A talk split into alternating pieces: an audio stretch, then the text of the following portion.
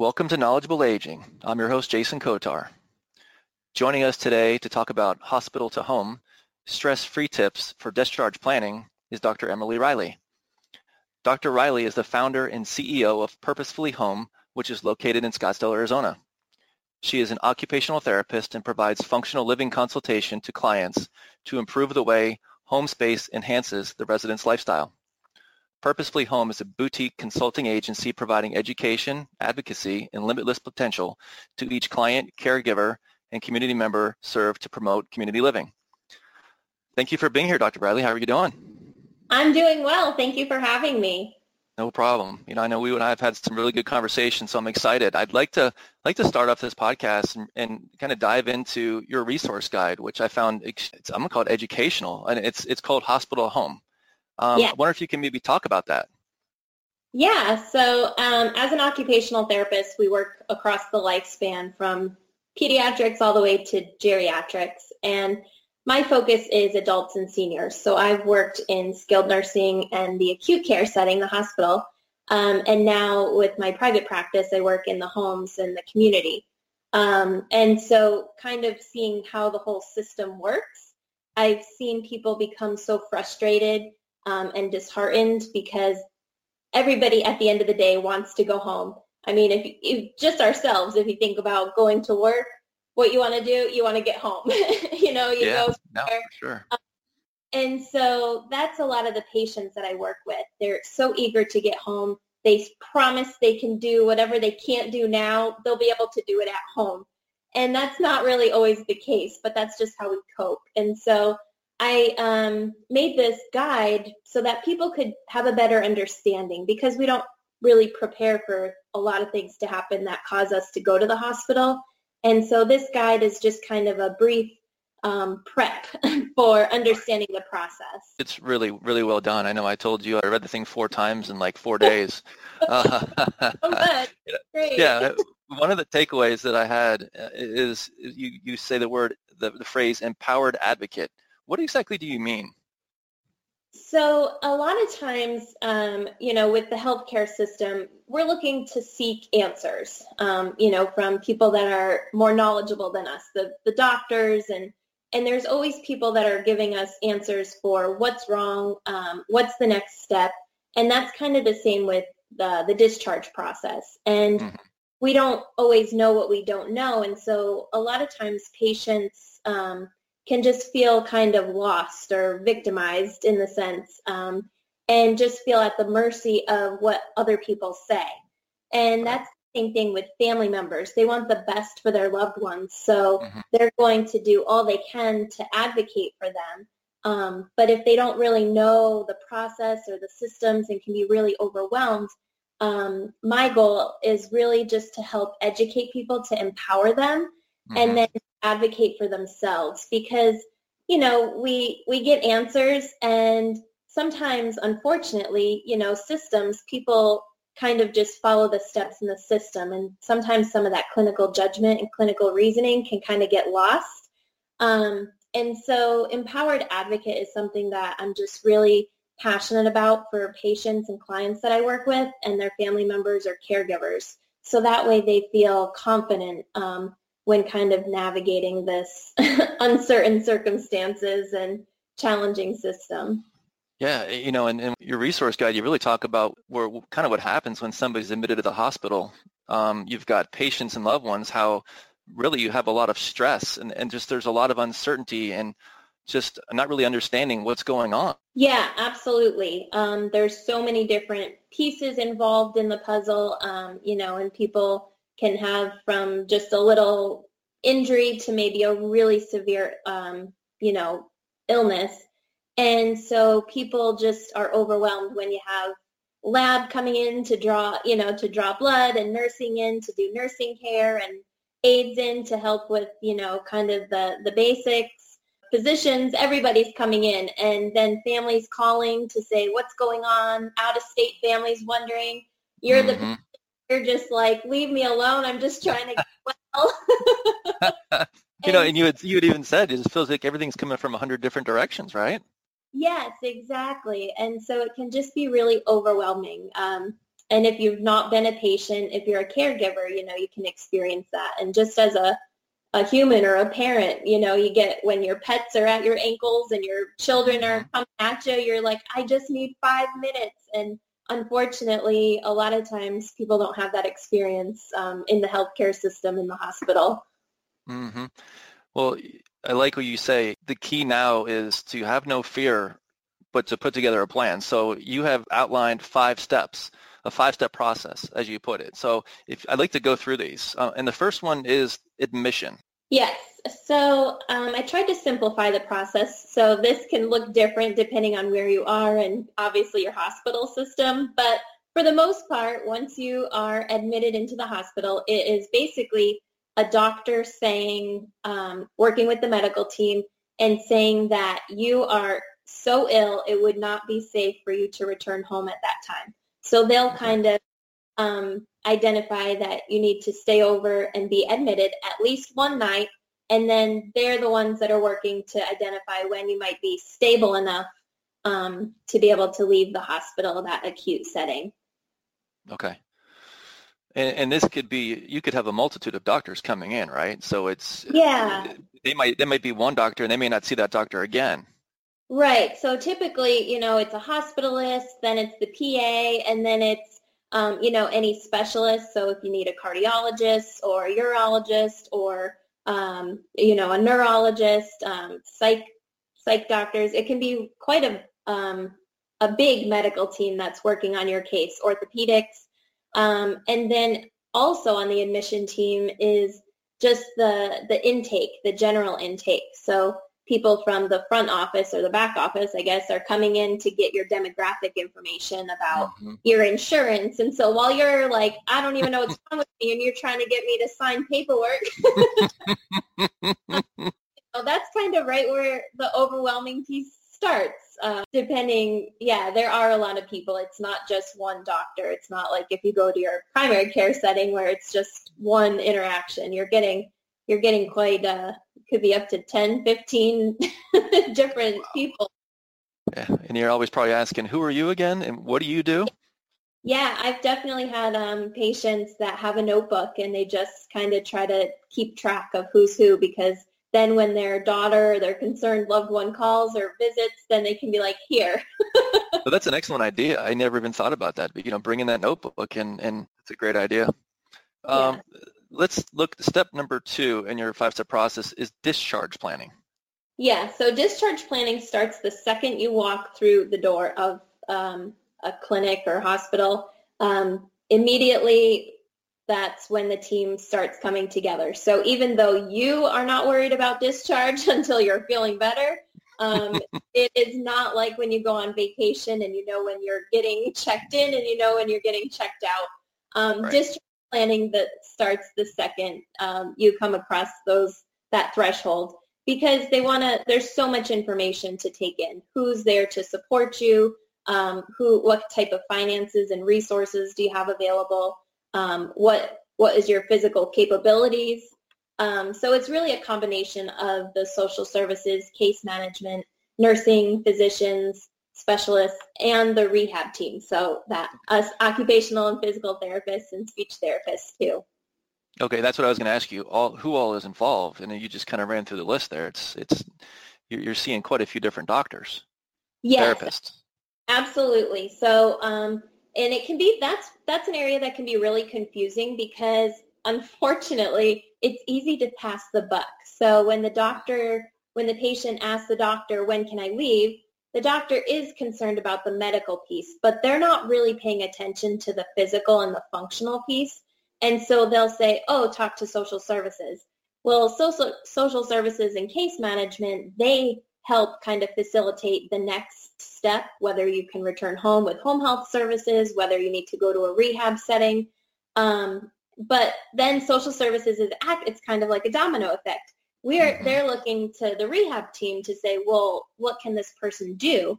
Can they stand up and get to the bathroom? Are they safe? Can they think clearly to go home alone?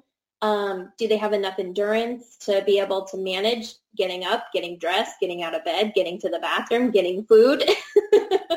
So it really is a domino effect. And unfortunately, just because of the fast-paced nature of the hospital and just because everybody is kind of focused on their specific area, it can be, oh, well, that's not up to me. That's up to the next person. Oh, that's not up to me. That's up to the next person. And so that can leave patients and their families feeling really frustrated because they're like, how come everybody's just passing this off? Right. But it really shows what a jigsaw puzzle it is. Yeah. No, 100%. That makes total sense. The third step is therapy services. Yeah. So therapy services are really in the hospital setting. People can kind of get confused there as well. Physical therapy, occupational therapy, and speech therapy are rehabilitative services. Our goals and our job is to help people to get better so that they can get to where they want to go. If they want to return home, if, you know, whatever their goals are, it is our job to focus on that.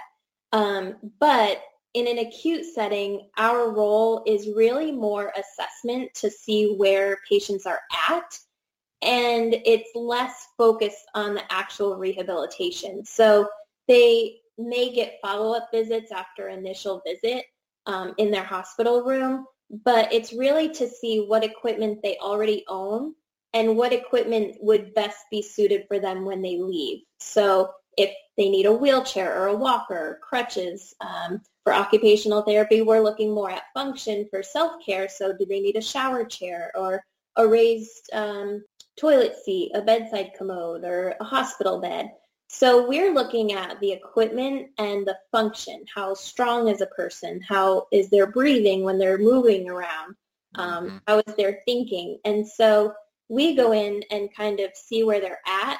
And then after discussion with the patient or a caregiver or a loved one that knows them pretty well, we ask about the previous, like before you arrived to the hospital, what were you doing when you're feeling your best? Because some people will kind of talk about 10 years ago. Some people will talk about, oh, well, I haven't walked in 3 weeks, but it's because this condition has been going on for 3 weeks. So we try to clarify and really say, okay, before this happened, like, you know, last week, a month, 2 months, like when's the last time you were at your best and what did that look like?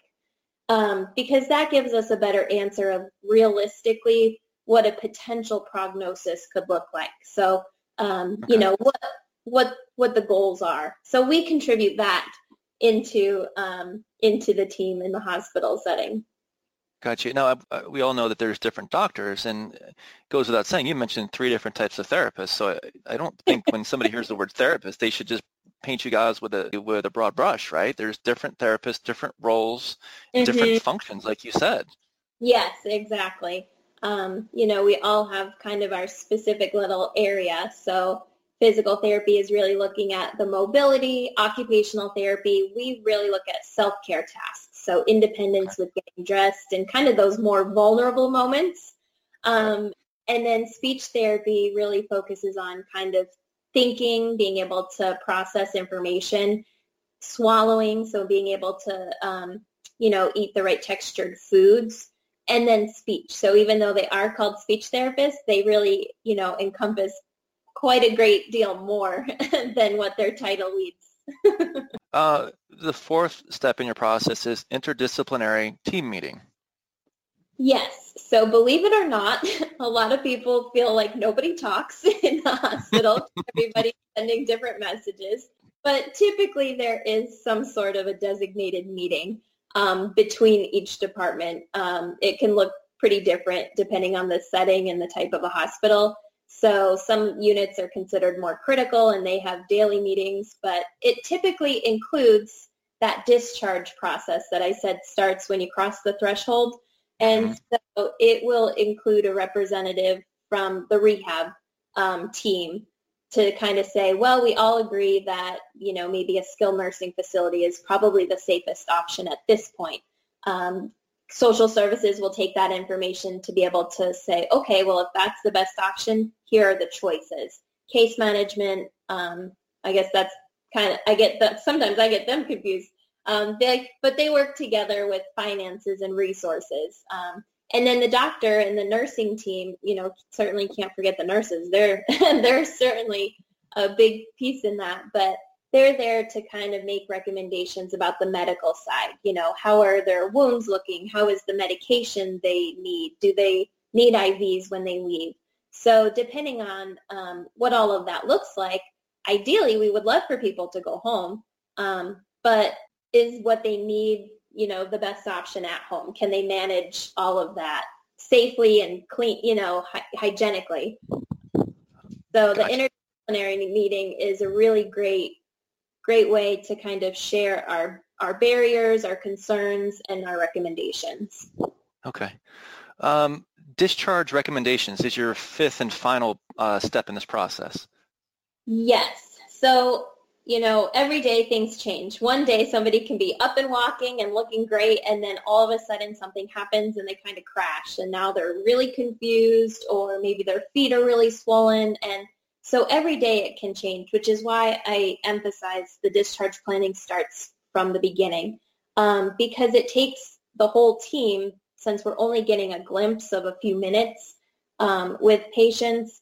The discharge recommendations could change too. So sometimes patients and families get upset if we might say, skilled nursing or a rehab center is what we recommend, because we're just not quite sure. But then as people kind of improve, it looks better for maybe outpatient or a return to home. So our discharge recommendations, we always start with the safest, and then, you know, with our communication with the team, depending on what equipment they need and, you know, realistically what the home environment looks like, you know, who's going to be there to help people if they need it. Is it accessible? So if you do need a wheelchair, can you get into your house and get to the bedroom and bathroom with your wheelchair? Because it really doesn't make sense to make these recommendations if you're going to end up, you know, going home and being bedbound, or, you know, you don't have the support to be able to help you with some of those extra things. So our discharge recommendations really take into account a lot of factors. It's not just that we're trying to make a facility money, or we're trying to keep you from returning home with your family. Right. Makes sense. Yeah. And the doctors too, they want to make sure you don't relapse, you don't get worse. You know, pneumonia and infection is such a high risk, that the physicians really want to make sure that you're stable, and once you leave and you go home, you're going to stay there. Right. And not have to turn around and come back. Yeah. Has it been your experience that majority of people, they're ill prepared, kind of behind the eight ball? Yeah, absolutely. And that's what's really difficult. People, we just kind of live in sometimes of a reactive state, and right. It didn't. We don't want to admit that something could happen. You know, it just makes us feel really vulnerable, even whether we're young or old. You know, when we're young, we're like, oh, we're young, we're healthy, we're strong, nothing's going to happen. And then something happens. And so it's just really, we kind of go from one end to the other. You know, we just think the worst. And it's like, oh, well, if we talk about it, then something's going to happen. So let's just not talk about it. And that really is one of the worst things that you can do. And working with people in their homes and really emphasizing not only for seniors to make adjustments within their home for accessibility to age in place, but for families to do so as well. Because if your home environment, you know, is set up and you're prepared, and you already have the wide doorways, and you already have the zero entry step to get in, and you already have kind of the layout at a basic, you know, it just puts you at a better place if something were to happen, whether it's for you or a loved one or a friend, a neighbor. And if you have it already planned out, you can be like, oh, you can stay with us for a week or two because we already have this set up. Or if you unexpectedly have to go in for a surgery and come home and you're going to be laid up a little bit, it is the difference of maybe going to a rehab center and returning home. So preparing is certainly something to consider and have those discussions and kind of, you know, weigh into some of those options, because it might be an investment on the front end, but the long run, the cost would actually be saving you quite a bit. Farrell, you've definitely given us a lot to consider. I just want to thank you again, Dr. Riley, for your time today. I really enjoyed speaking with you. On July 29th, you're going to be joining me for a webinar. I'm excited about that. That's going to be from 12 to 12:30 Eastern Time, and that will be on Grateful to be Home, but What's Next When Caregiver Reality Sets In. Yes, absolutely. So this is perfect to kind of get people thinking about their caregiving role, the role of, you know, being admitted into the hospital. And because everyone is so eager to get home, in the webinar, we'll totally talk about kind of some of the boundaries, the expectations, and things to think about. So you're excited, you finally get home, but once you get there, what does that look like? So I look forward to sharing some information and doing that webinar with you. And that's good. And where can they find you? So I am on social media at Instagram. You can follow me at Purposefully Home. And on Facebook, same thing, Purposefully Home. But you could probably get the most information if you go to purposefullyhome.com. On the website, it kind of shows a little bit more of our services. We do offer virtual services and telehealth. And we have a sleep kit and a sleep program that's going to be launching soon. And so patients, caregivers, stressed out loved ones, I know a lot of people suffer with that. So that's probably our most recent product that we have. But if you're looking for additional information and resources, purposefullyhome.com is where would be the best way to find us. That's wonderful. And I, as I mentioned, that resource guide, immense help for me and having the conversation with you. And I just want to say thank you again. Till next time, I'm your host, Jason Kotar with Knowledgeable Aging.